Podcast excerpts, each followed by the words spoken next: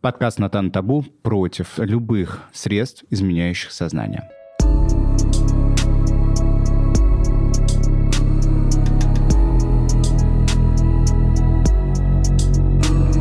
Всем привет, с вами Над Гагулин, и это подкаст «Натан и Табу», подкаст, в котором мы говорим за темы, за которые нам не стыдно, темы, которые табуируются в обществе, про которые стоит поговорить. И сегодня у меня в гостях а, моя приятельница Дженнифер. Имя изменено в целях сохранения конфиденциальности героя. Дженнифер, привет. Привет. Смотри, сегодня я тебя позвал разобрать такую очень интересную тему, тему любви, тему абьюза, тема секса. В общем-то, все то, что с нами происходит ежедневно и интересует многих.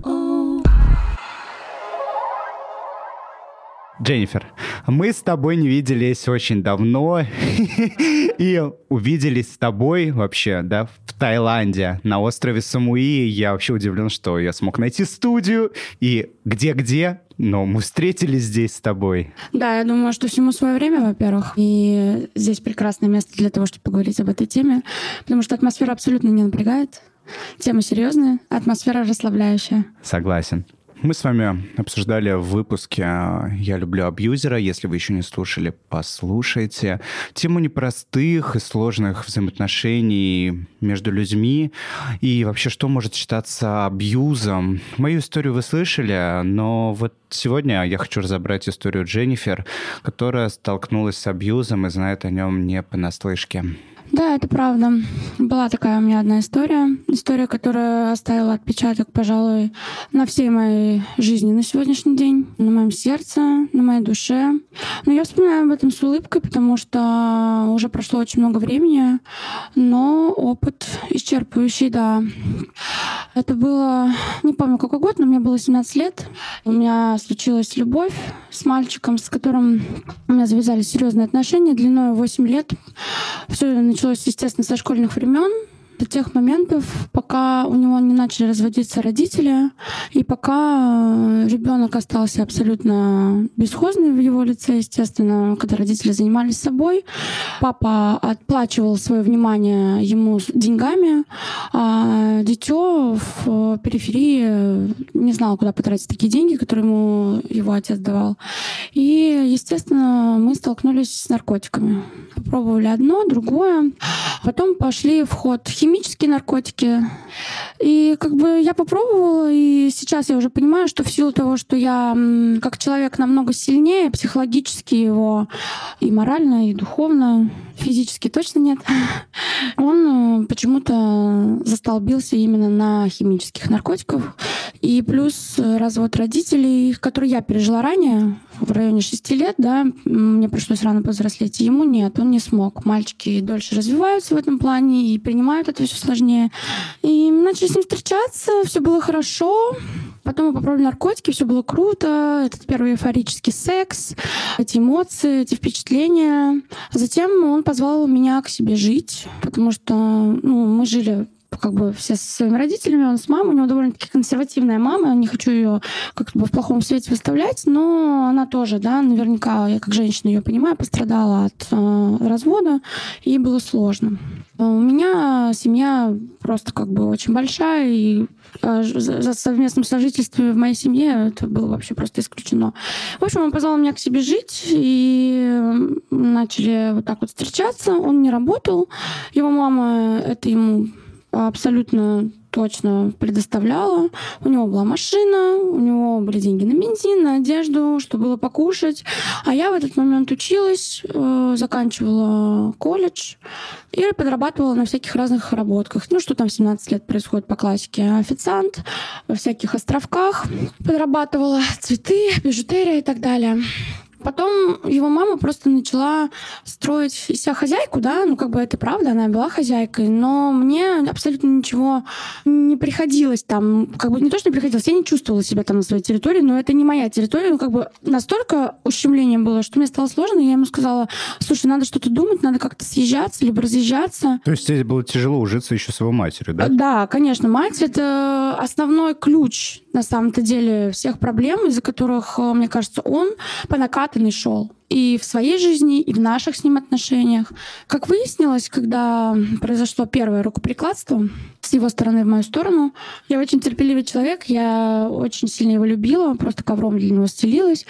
И начали происходить такие манипуляции в сторону, что он начал требовать с нее деньги на наркотики, которых у него не было, да, ему только четко давали там на бензин, и какие-то там мелкие траты, да, уже папа там перестал участвовать финансово в его жизни. Я, естественно, как бы, ну, платила за него по мере своих финансовых поступлений, но это тоже было не круто. Я ему об этом говорила. А его мама, упиваясь горем, орала, что ее сын не предназначен для работы. В смысле упивалась горем? Горем из-за чего? Горем из-за из развода, из-за того, что ее сын наркоман, из-за того, что она не знает, что делать. И тут выясняется такая история, что, оказывается, до того, как он меня позвал к себе жить, как он мне говорил, что у них были сложные отношения с матерью, но я не знала на тот момент, насколько сложно. Оказывается, когда она ему давала деньги, которые он от нее требовал, и с каждым разом все сильнее и сильнее, то есть сила требования, она учащалась, усиливалась, он начинал громить э, квартиру. Mm. То есть какие-то вещи крушить, дверьми. Когда ему что-то не нравилось, да, ну, когда, ему, когда он не получал то, что он от нее требовал. Mm-hmm. То есть он привык к каким-то потребностям, она его начала ущемлять, потому что она осталась одна, потому что она поняла, что он тратит эти деньги на наркотики, она его начала воспитывать, что слишком поздно. Уже взрослого парня, да? Конечно. Ну, как, сколько ему лет тогда было? Ну, ему было тогда 25. Ну, да, поздно бить боржоми, уже сформировавшийся такой, да, чечек. Да. Выясняется тот факт, что почему она пошла вообще на тот шаг, чтобы я у них жила, это я была в виде груши для битья чтобы он не крушил свою квартиру. Потому что когда он злился, у него плюс еще было внутричерепное давление, все это кипело, он не мог справиться со своим гневом. Все это еще происходило на отходах после наркотиков. И когда ему нужна была доза, начинал это требовать, у него что-то не получалось. И первое, что попадалось на тот момент, когда я там присутствовала, это была я. Дженнифер, а вот момент того, что ты говоришь, произошло первое рукоприкладство. А как это произошло? То есть вообще что ты в этот момент почувствовал? И вообще сталкивалась ли ты раньше с подобным? Нет, раньше, естественно, я с этим не сталкивалась, поэтому говорю, что это моя первая история. Как это произошло? Что он сделал там? Это была пощечина, это был толчок, или это прям было... Сначала это были какие-то толчки, толкания, что-то там за плечи брал, меня кидал на кровать. Потом начались какие-то клещи, подзатыльники в порыве его гнева, и это в, в грубой форме все было. Угу. Типа, мама не дает деньги, тогда дай деньги ты мне, пойдем вместе упоримся. Я говорю, я не хочу, я не употребляю эту гадость, я не хочу. Ну, мы курили вместе все это, естественно, я все это пробовала, но я с этим справилась и как бы ушла от этого, да. Но ему это нужно было. Он просто конкретно подсел. Это единственное, чего, что ему давало. Я его просто очень хорошо понимала. У нас была с ним космическая связь, действительно, как бы не просто там какое-то содержание просто человека меня держало. Естественно, у нас была с ним связь. Это первая любовь любовь — это космическая связь, абсолютно сильная. Я чувствовала его биение сердца. Я не знаю, девочки меня поймут, скорее всего. А что ты почувствовала в момент, когда он тебя ударил? Почему? Ну, я испугалась, бы... я опешила. У меня была какая-то растерянность, да, по потере какой-то координации даже. Я как бы, ну, встала такая... А то есть ты упала даже от... Да, я э, упала. Это уже было порядка 10 лет назад. Я не вспомню там все вот эти вот какие-то мелкие, да, задирания с его стороны. Но когда был первый раз, он меня толкнул и промахнулся мимо кровати. Я упала и ударилась э, головой об стену. Как бы мне стало больно, я пришла в чувство, мы были не в состоянии трезвости. И такой, что ты делаешь? И он такой, я сказал, и все это в форме тирании. Я сказал, дай, если ты не дашь, то мы расстанемся, то то, то все. И он знал, как на меня влияют эти не слова. Не дашь в плане денег, да? Да, конечно. Типа, либо мы идем вместе упарываться, либо ты мне даешь деньги, я тебе потом отдам. Но эти потом я столько раз слышала, столько же, сколько и слова извини от него. У меня толерантность на это как бы выработалась очень быстро. Как бы мы шли вместе, потому что я никуда его одна не отпускала. Я знаю, в каких состояниях он пребывал, когда курил эти смеси. Там невозможно было его оставить оставить. Естественно, я за него переживала, как женщина, как, как человек, который его любит. Но это было ужасно, честно, его состояние и вообще все, что происходило. Потом это начало учащаться, и подкуривание, и рукоприкладство. Если раньше это было по выходным, то потом это началось... Он не работал, естественно, он играл в доту. Я там приходила домой под вечер. После учебы, после, после работы? учебы, после работы, и вставала с утра рано, и шла... Ну, как бы у меня моя цикличность была. То есть учеба, работа, дом, учеба, работа, дом. Потому что я понимала, что я хочу сходить в кино, я хочу покушать. И, естественно, я хочу еще разделять это со своим молодым человеком. Естественно, я за него буду платить, мне не жалко.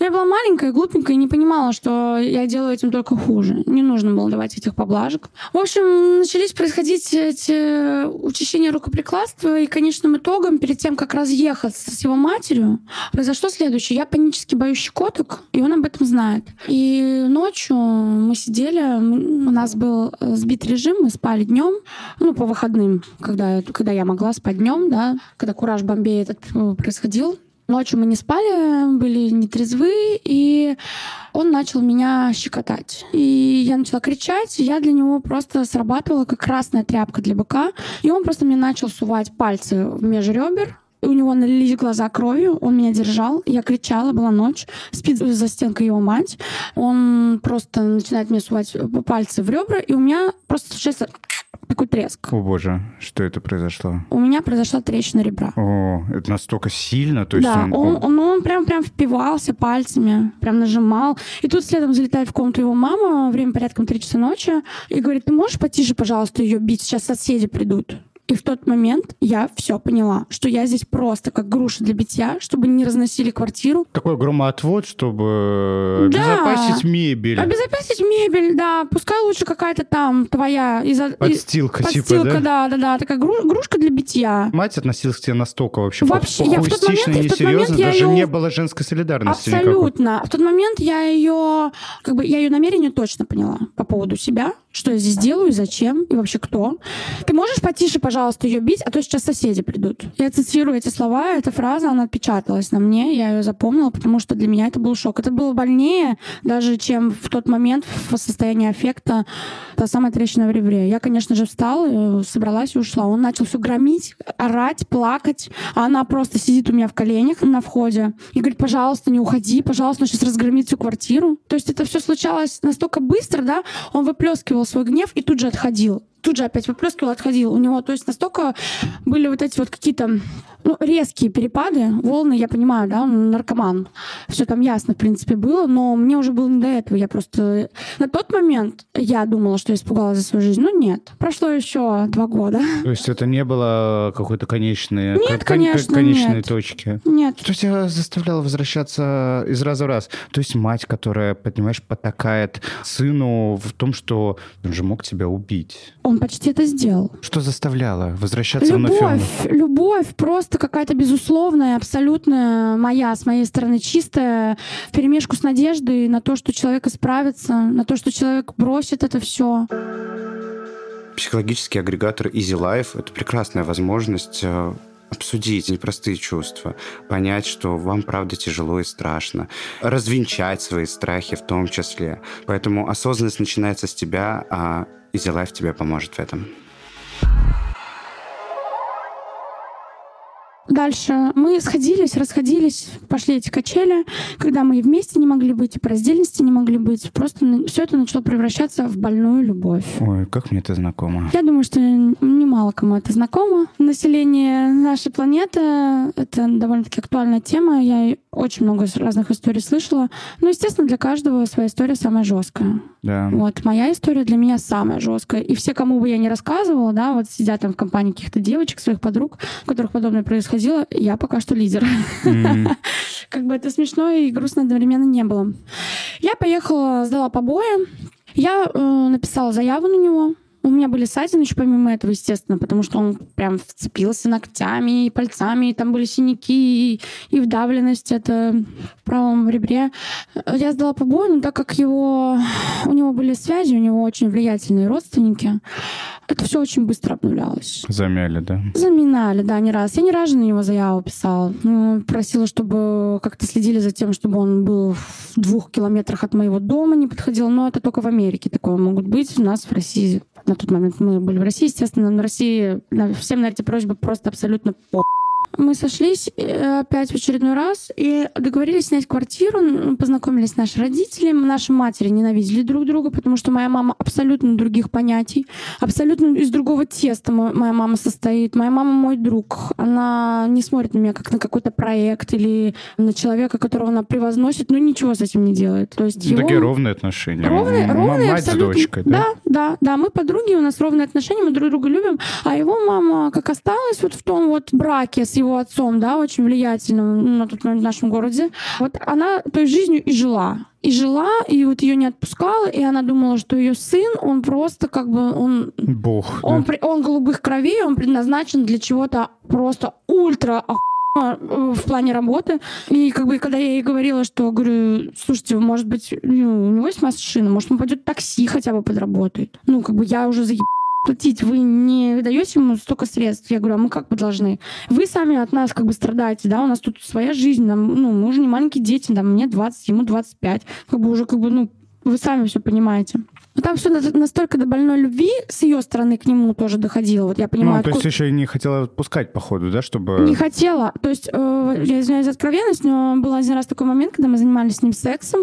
Его кровать находится прямо возле двери в его комнату. Резко пошатнулась ручка. Если выходить из его комнаты, не по пути вообще. Ей было там только туалет и его комната. Прям друг напротив друга. И пошатнулась ручка двери, он такой, ну-ка стой. Он прерывает процесс, выходит, она стоит и слушает наш секс. То есть была бы ее воля, она бы просто лежала... Она бы, бы просто лежала спала бы с нами, да, между нами. То есть как бы там была нездоровая материнская любовь. И я теперь понимаю, откуда у него нездоровая любовь зародилась, потому что он, в принципе, здоровой любви-то и не знает.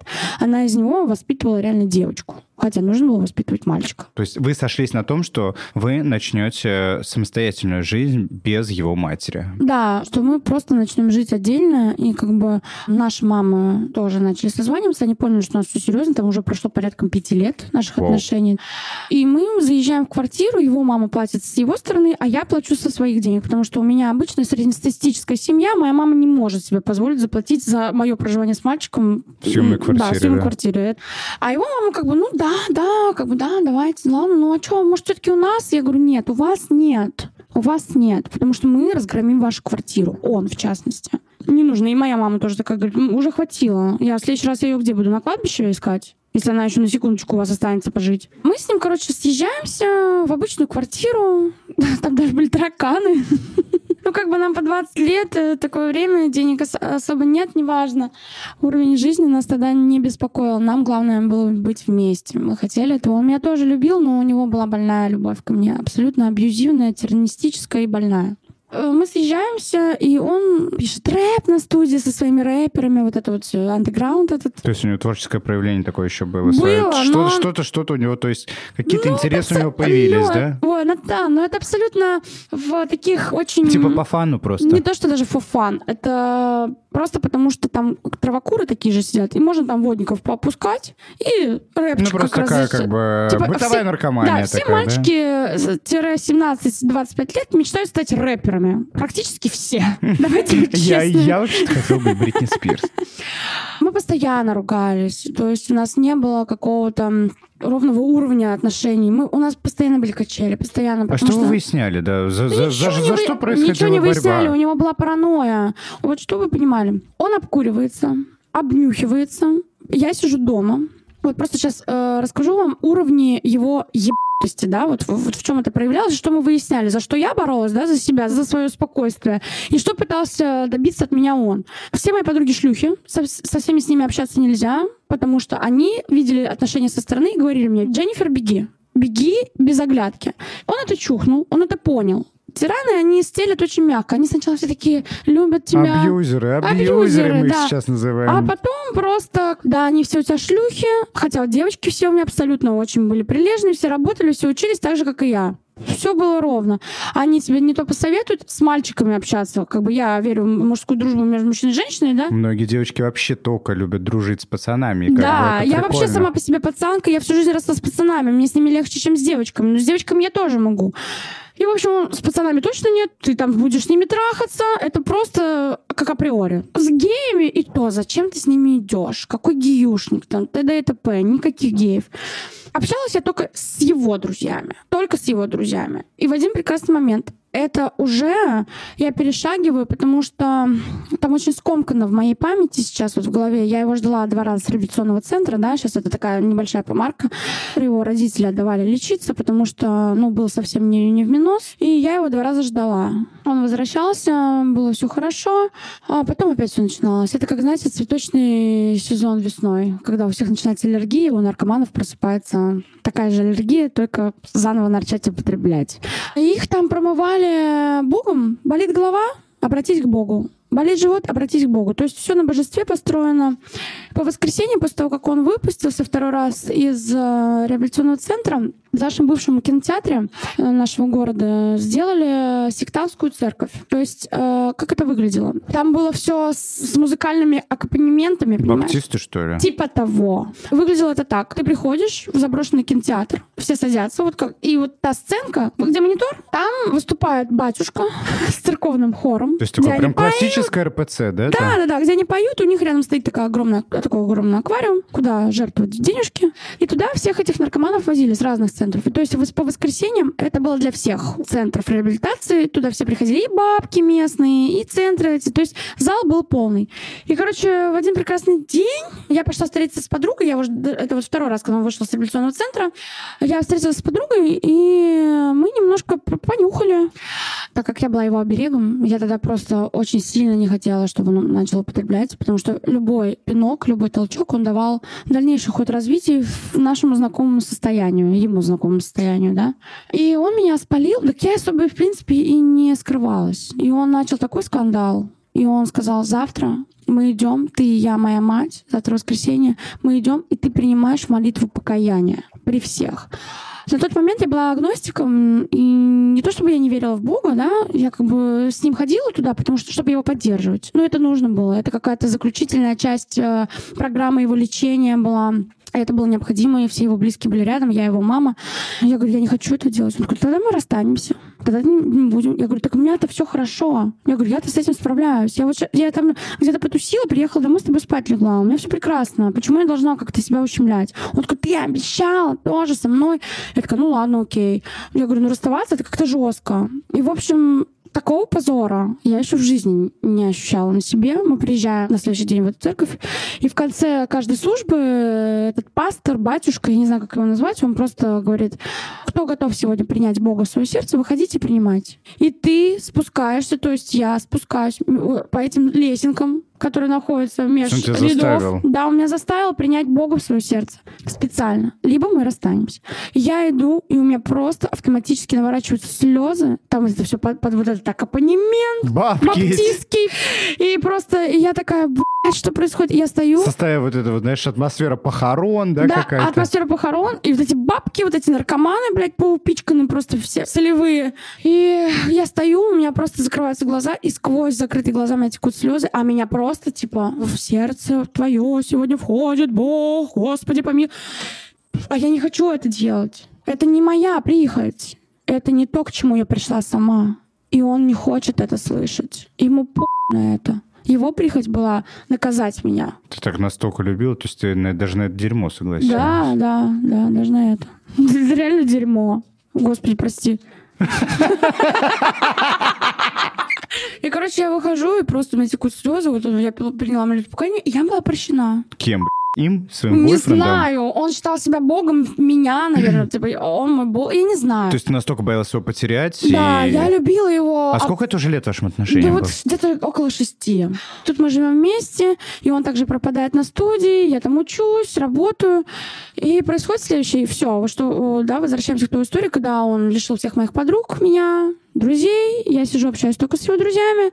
Я ему говорю, говорю я заеб уже быть э, для тебя просто грушей для боксирования. Я То говорю, есть он продолжал он себя бить все равно? Конечно, это, это, прос- с это первого происходи- момента- Да, это было, знаешь, как нашествие каждый раз. Типа, ты чё, ты чё, сука, ты чё, не поняла? Ты что, меня не поняла?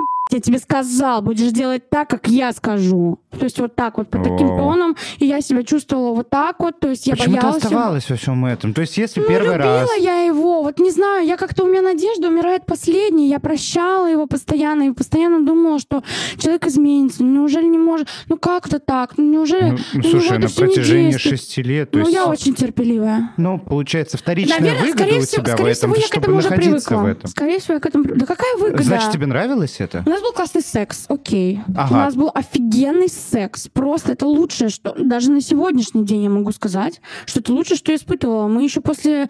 Когда я приезжала в родной город, мы еще задолго после расставания спали, встречались. Несмотря на весь пи***ц, который устроил в моей жизни, из-за которой мне пришлось уехать в другой город, да, в Питер.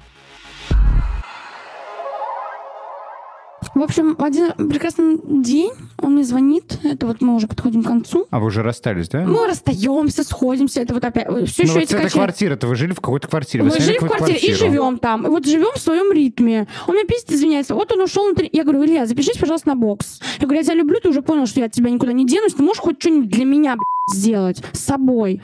Он записался на бокс. Я сижу за его компом. У нас на краю стола стоит лубрикант. И у него обычный компьютерный крутящийся стул. Звонит домофон. Я переписываюсь с его другом Масей. Ну, это его никнейм. Звонит домофон, я резко встаю со стула, стул, э, видимо, от э, моего толчка поворачивается, ударяет по столу, лубрикант падает. Заходит Илья говорит, так, я не поняла, почему лубрикант валяется на полу? Я такая, что? Я даже не заметила, что он упал. Он такой, что тут происходило? Открывает переписку, видит там вообще какая-то незначительная переписка с его другом, просто хихоньки-хахоньки вчерашним днем. Он такой, я понял, что, Мася приходила? Вы что, трахались? И начинает себя разгонять. Я понял, вы трахались. Вот лубрикант тут и валяется. И я получаю поебалу. Вот просто из-за этого. Сам себе придумал. Просто, да. То есть сначала он, получается, запрещал тебе общаться с твоими друзьями, то есть всех разогнал. Теперь он начал уже даже к своим Да, друзьям а, и то ревновать. есть там настолько, там, настолько классическое было, что тебе не нужна косметика, ты так прекрасно выглядишь, чтобы ничего не покупать, тебе не нужны вещи, ты так охуенно, мы же никуда не ходим.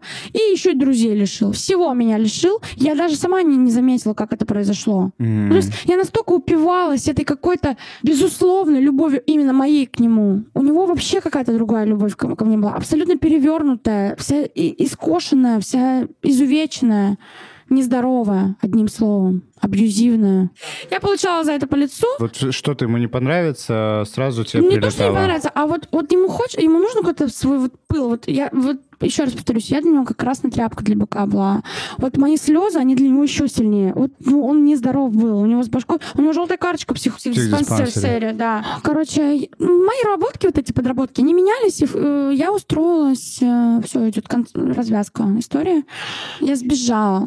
Я уже понимала, что невозможно находиться. Мои родители уже мне место искали на кладбище. Просто реально, как бы моя мама была уверена, что я останусь либо инвалидом, либо я умру. Потому что, ну, как бы, я постоянно приходила, всяко покоцанная, В синяках. в синяках. Да, однажды мы с ним поругались, и была дома моя бабушка. Ко мне приехала бабушка, я говорю, бабуля, если зазвонит домофон, это будет Илья. У меня моя комната была самая дальняя, у нас большая квартира. Я говорю, не открывай дверь. Она ему открыла дверь, я сидела, читала книгу. Заходит он, а бабушка на кухне. И он берет эту книгу в две руки и как со всей силы мне ебанул по лицу. Я начинаю кричать, прибегает бабуля, такой, ну что вы, что вы, я ее не трогала, это ваша дочь наркоманка, я ничего не делала. Она только уходит, он опять мне по лицу дает. Представляешь, насколько он crazy был? Просто crazy. И я его просто начала ненавидеть. Он растоптал абсолютно все, абсолютно все во мне. Я 8 лет пыталась это все сберечь. То, что я вам рассказываю, да, вот такими какими-то моментиками, их было настолько много за 8 лет, что он просто все растоптал. Он просто все убил. Я, у меня просто сил не было уже все это терпеть. А мне 21. И я не хочу так жить. И, в общем, я нашла себе последнюю подработку напротив нашего дома. Это островок цветов, обычных живых. И, короче, я уже все подхожу медленно к тому, что я забираю вещи и уезжаю от него. Ну, так было очень много раз, поэтому он на, на это не придал значения. Но я тут звоню маме, говорю, мам, пожалуйста, сегодня нужно со мной ехать забирать вещи, потому что я из квартиры живой не выйду. Если он увидит, что я собираю вещи, он просто меня... Будет мой склеп. Моя переписка с матерью была открыта Ваське. Это Васька. Он все прочитал, пришел со своим другом, облил керосином меня, облил керосином весь этот островок и поджег. В смысле, он пришел с другом, друг, для друга его это было вообще, в принципе, А нормально? другу было. Они были просто в умат. Они были накурены, они были обнюханы. У них, э, вот как в фильмах показывают, это бесстрашие под наркотиками. Вот тогда то же самое было. И это было прочитано в их глазах. И он такой, я что-то не понял, ты что, собираешься от меня уезжать? Я такая говорю, ну да. Он такой, я эту любовь начал, я ее закончу. Просто облил меня керосином. Меня с ног до головы весь одел и поджег. Так как я работала в холле продовольственного магазина, баньке, меня сразу же вынесли на улицу. Это был март, там еще был снег, сугробы. Все у меня горело с ног. По сути, пострадала только одежда. Но отдел весь сгорел. И на следующий день я уехала в другой город. Он меня искал, пытался, да, приезжал, искал меня в Питер. Но он никак не мог меня найти, конечно же. Там прошло какое-то время, два года мы встретились, у нас был секс, что-то такое, но я смотрю на него, и, и я все отпустила. Я не из тех людей, которые держат э, злость, обиду. Я очень быстро это отпускаю. Это мой опыт, это моя жизнь. Я его простила. Я его простила, мы спали, но я поняла, что это абсолютно законченный человек, конченый. Что он ни к чему не стремится, он ничего не хочет. И единственное, что я к нему испытываю, только жалость. Жалость и чего я ему желаю, это удачи. Все. И с улыбкой об этом вспоминаю. Переживая такой вот непростой опыт длиной 8 лет, и отношений, с которыми ты столкнулась. Как дальше складывались твои отношения с молодыми людьми? Как ты вообще смогла доверять другим людям? И да, мы же здесь э, однозначно говорим о посттравматическом стрессовом расстройстве. Мы, психологи, говорим это как ПТСР. Да, на протяжении восьми лет ты терпела боль, унижение, оскорбление и продолжала верить, и в итоге тебе просто пришлось сбежать да, из родного города. Как дальше складывалась твоя жизнь? Честно говоря, я до сих пор не могу толком прийти в себя в плане выстраивания отношений. У меня очень странные запросы к молодым людям, да, то есть мне нужно, чтобы я любила, они меня любили, то есть я не могу позволить себе дать человеку любить себя больше, чем я его люблю. То есть я настолько привыкла этому человеку отдавать все, что когда переехав в другой город, я столкнулась с мальчиком, который меня очень сильно полюбил. Я разбила ему сердце в конечном итоге. Он делал для меня все. Там не придраться было. Но я не могла ужиться в человеке, который любил меня чуточку сильнее. Ведь в отношениях всегда так, что кто-то любит, а кто-то позволяет себя любить. Но тот, кто позволяет, это не значит, что он не любит. Он тоже любит, но чуточку меньше. А у меня такая природа, что мне необходимо, уже выстроенная после этих отношений, что мне необходимо дава- отдавать самой, чем получать. Просто я не знаю, что я хочу от молодых людей до сих пор, да, то есть э, кто ко мне относится слишком хорошо, я вижу в этом подвох. Кто ко мне относится слишком плохо, я сразу их шлю три буквы. Не знаю, я просто пришла к тому, что я хочу быть абсолютно независимой ни от кого. Абсолютно независимой — это моя травма, и я ее прорабатывала с психологами, пыталась. Ну, там еще отец, как бы, да, то, что я росла без отца, это все тоже влияет абсолютно. Почему я столько терпела? Вот ты мне задавала этот вопрос, да, почему я столько терпела? И заискивала любовь эту, да. Да, потому что я видела, как мой отец относился к моей матери, как он ее бросал, как он бросал меня, как он меня предавал. И, в принципе, в моей голове и в моей природе не заложено нормальное отношение к мужчине к женщине. То есть поэтому все было у меня перековеркано. И по сей день это происходит, да, но я как бы с этим справляюсь, живу как-то дальше, балансирую, ставлю себя на ноги, да, то есть, ну, ну, наверное, нужно в себе разбираться. Как я к этому пришла дальше, да, что я пришла? Я бросила того парня, который меня любил, и просто поняла, что я хочу получать тотальную свободу от всего. Вообще, просто тотальную свободу. Я абсолютно точно люблю секс. Это то, что давал тебе вот как раз тот партнер. Да, тот партнер. На чем у нас и держались с ним, в принципе, отношения очень на долго. Невероятном сексе. Да, секс, ты на сексе очень долго можешь проехать. Прям очень долго. Он прям вывозит. Я поняла, что почему бы и нет. Это как в фильме «Нимфоманка», но только я не нимфоманка. Французская версия, не Лара фон Триер. Она начала получать просто от мужчин то, что ей хотелось, и не давать ничего взамен. Ну, к этому я и пришла. Я просто начала спать с мужчинами и получать от них то, что мне нужно, и отдавать им то, что нужно им. То есть свою энергию и получать от них материальные какие-то... Материальную поддержку? Материальную поддержку, да, именно. Правильно ли я тебя понимаю, что ты получала да, сексуальную удовлетворенность, но ты решила для себя это Монетизировать? Типа того, монетизировать, да. Меня абсолютно не напрягало, да. Ну, как бы я не спала с тем, кто мне не нравится, да, я не перешагиваю, не насилую себя. И это я на всю жизнь запомнила. Что насиловать себя — это плохо, особенно в своем собственном ключе над собой же, это ужасно. Я просто спала с мужчинами и получала от них материальную поддержку, расслабилась, перестала работать. Начала самореализовываться за счет э, других мужчин. У меня появился один партнер, второй, третий. Потом я просто шагнула в такой мир бизнеса, как эскорт. Двигалась в этом направлении, но не сильно, не сильно с головой, не так, как показывают в, в фильмах, там Дубай и эти все шейхи, и как э, над тобой издеваются олигархи, нет. То есть я на какой-то волне определенной, я понимаю, что мне нужно, и понимаю, сколько нужно дать тому, что я беру от этого. Вот как-то так. То есть ты настолько, получается, разочаровалась в любви, настолько, получается, поняла, что для тебя важно и ценно во взаимоотношениях с людьми, что да, это секс, что любовь это больно, любовь это может ранить, любовь может уничтожить. Уничтожить не только тебя, но и все сметать вокруг, что для себя ты выбрала вариант того, чтобы не привязываться ни к кому, Вообще. получать удовольствие от э, телесного да, контакта, от близости, превратила это в свою, не Я знаю, как в просто- работу. Да, я просто это обработала в своих собственных данных, в своей собственной нужде и, и мере. Я никому ничего не должна, я сделаю все сама. Как бы начала спать с богатыми мужчинами, ездила туда-сюда, потом появились какие-то постоянные мужчины, да, их было несколько. То есть я понимала, что мое распаление это то- точно не то, что меня дополняет. Это, скорее всего, меня разрушает, я это тоже чувствовала. Но постоянные мужчины, с которыми я там не один месяц, не один год уже, да, общаюсь, они меня поддерживают, и меня, в принципе, это устраивает. Мне это нравится. Но я понимаю, что это тоже в путь в никуда некий. Но я не расстраиваюсь, я выполняю свои цели. У меня есть аффирмации, я себя аффирмирую э, на какие-то цели, и я их выполняю. Я там купила там дачу маме, я купила там тачку своему брату. Сейчас там коплю деньги на квартиру. Что будет дальше, это будет дальше. Я еще по своей природе мечтателей, как бы я живу одним днем. Вот сегодня я здесь, и это прекрасно. Да, я думаю о завтрашнем дне, конечно, безусловно. Но моя прерогатива жить одним днем. Правильно ли я тебя понимаю, что ты настолько разочаровалась в любви, что для себя ты ее больше не видишь? Нет, вижу, абсолютно вижу. Я хочу любить, во мне очень много любви живет. Но я хочу, чтобы рядом со мной был человек, который примет меня со всем бэкграундом, который у меня есть. Со всем тем, что у меня есть. Я не хочу никого обманывать. Это точно не про меня. Я не собираюсь никого обманывать. Если я встречу человека, который мной заинтересуется, я хочу, чтобы он знал о том, что у меня происходит в жизни. То есть у меня есть профессия, я к ней могу вернуться в любой момент. Вот сейчас я переехала на СМИ, я собираюсь это делать, да.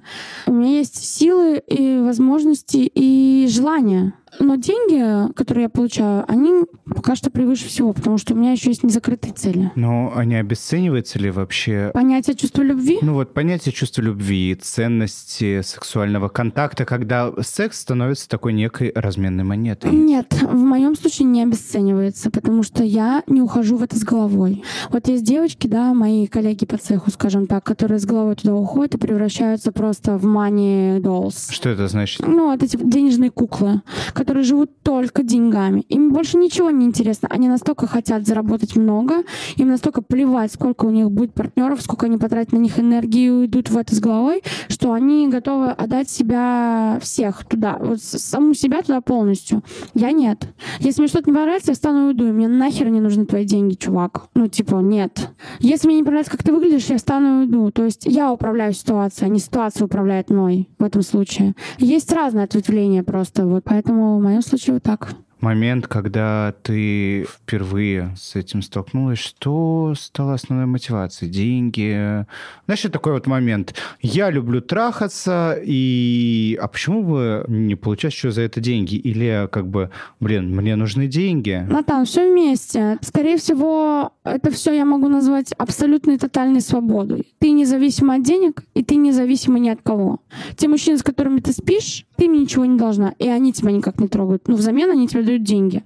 И ты с ними проводишь время, потому что ты уже определилась с этими чуваками, какая они с тобой. Хорошо, вот ты говоришь про свободу. Для тебя это стало наивысшей ценностью после вот восьми лет вот этого вот Да, потому что там я себя чувствовала в кандалах. А не боишься ли ты, если ты встретишь такого человека, да, для себя, с которым, в принципе, тебе понравится все такое, готова ли ты связывать себя вообще, в принципе, Готова. отношениями? А, Потому что это же утеря вот той Смотри. свободы, о которой ты говоришь. Смотри, я тебе объясню. У меня есть а, один мужчина, который в меня влюблен, и он а, хотел, чтобы я ему родила дочь. У него два сына в браке, да?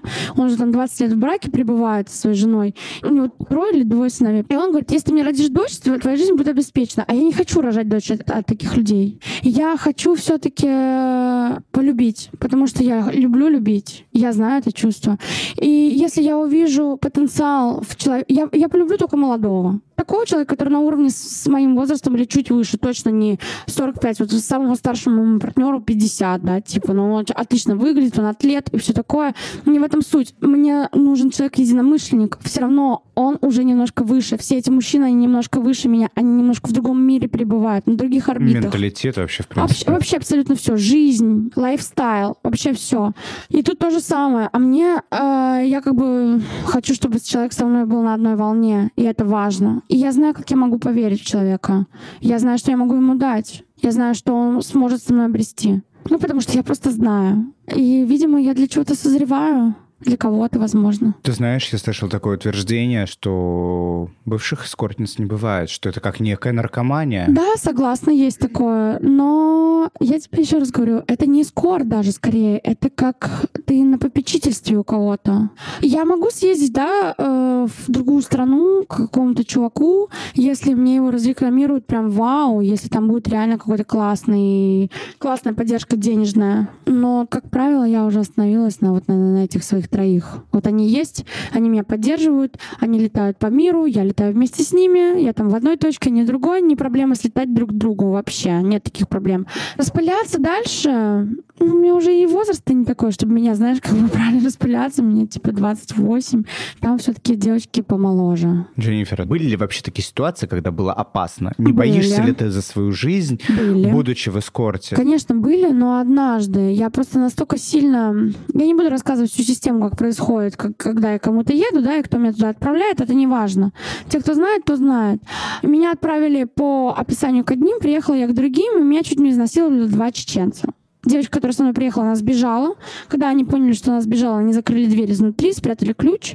И в какой-то удобный момент я просто на каблуках сбежала оттуда, перешагивая через лестничные клетки, сломала себе мизинец и поняла, что я в опасной сфере вообще кручусь. И что это очень важно узнавать все до подробностей и каким-то надежным менеджером обращаться, который с тобой имеет дело.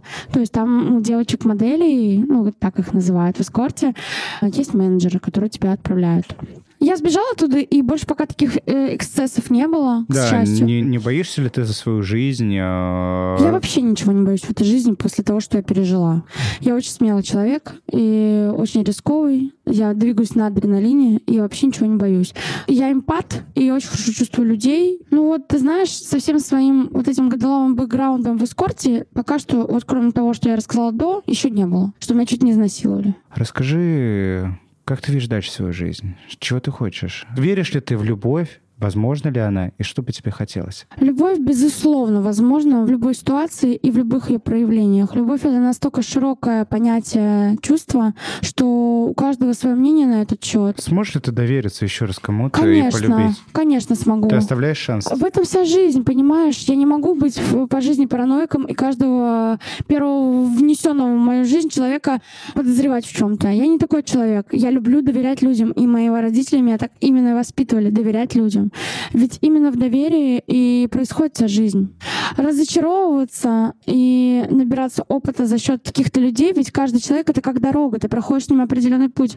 Разочаровалась? Хоп, в копилочку этот опыт. Знаешь, что с такими людьми теперь тебе не нужно идти плечо о плечо. Хоп, еще Хороший кто-то, хороших тут тоже же немало, так же, как и плохих. Для чего тогда была для тебя та дорога, которую ты прошла со своим бойфрендом? Для меня была эта дорога того, чтобы понять, что я действительно хочу. Ведь э, я очень хорошо стала разбираться в мужчинах после этого, тем более еще после того, как я вступила в эскорт, я вообще слышу постоянно, что испытывают мужчины, какие у них мысли. Они ведь помимо того, что у вас происходит в постели, делятся с тобой как с людьми, да, по поводу поводу своих жен. Чего я хочу? Я хочу честности и справедливости от своего мужчины, э, силы и я хочу, чтобы он был сильнее меня. Ну, у тебя был такой мужчина, который нет, был сильнее пока тебя? Что нет, я таких еще не видела. Я действительно очень сильный. Я strong woman. Я действительно очень ну, сильная Ну, был же, был же в твоей жизни мужчина, который был они сильнее есть, тебя. Они есть, вот они, которые меня содержат, но они женаты. Я говорю о мальчике, в которого я хочу поверить. Я сделаю из него сильного мужчину. То есть изначально это будет слабый мужчина? Ну, не то чтобы слабый. У него должен быть потенциал. Согласен. Что ж, Дженнифер, какие напутствия ты можешь дать нашим слушателям касательно отношений, касательно собственной личности, секса, любви и всего того, о чем мы сегодня поговорили? Ребят, оставайтесь всегда самими собой и слушайте свое сердце, но не забывайте о разуме. Это всегда очень сильная война между сердцем и разумом. Всегда. И вы должны очень чутко прислушаться к тому, что вам говорит ваше сердце, и очень чутко прислушаться к тому, о чем думает ваш мозг. Балансируйте, отдавайтесь любви, если вы чувствуете, что хотите отдаться. Ни в чем себе, в принципе, не отказывайте, потому что сейчас такое время, что сложно вообще подумать о завтрашнем дне. Любите, будьте любимыми и хорошо разбирайтесь в людях. Спасибо. Сегодня у меня в гостях была моя приятельница Дженнифер. Дженнифер, спасибо тебе, что пришла. Спасибо тебе, что позвал. С вами был подкаст «Натан и Табу». Подписывайтесь на наш телеграм-канал. Ссылку вы увидите в описании. Там раньше всего вы можете услышать наши выпуски. Также слушайте нас на всех мировых платформах. Увидимся в следующем выпуске. До встречи. Пока.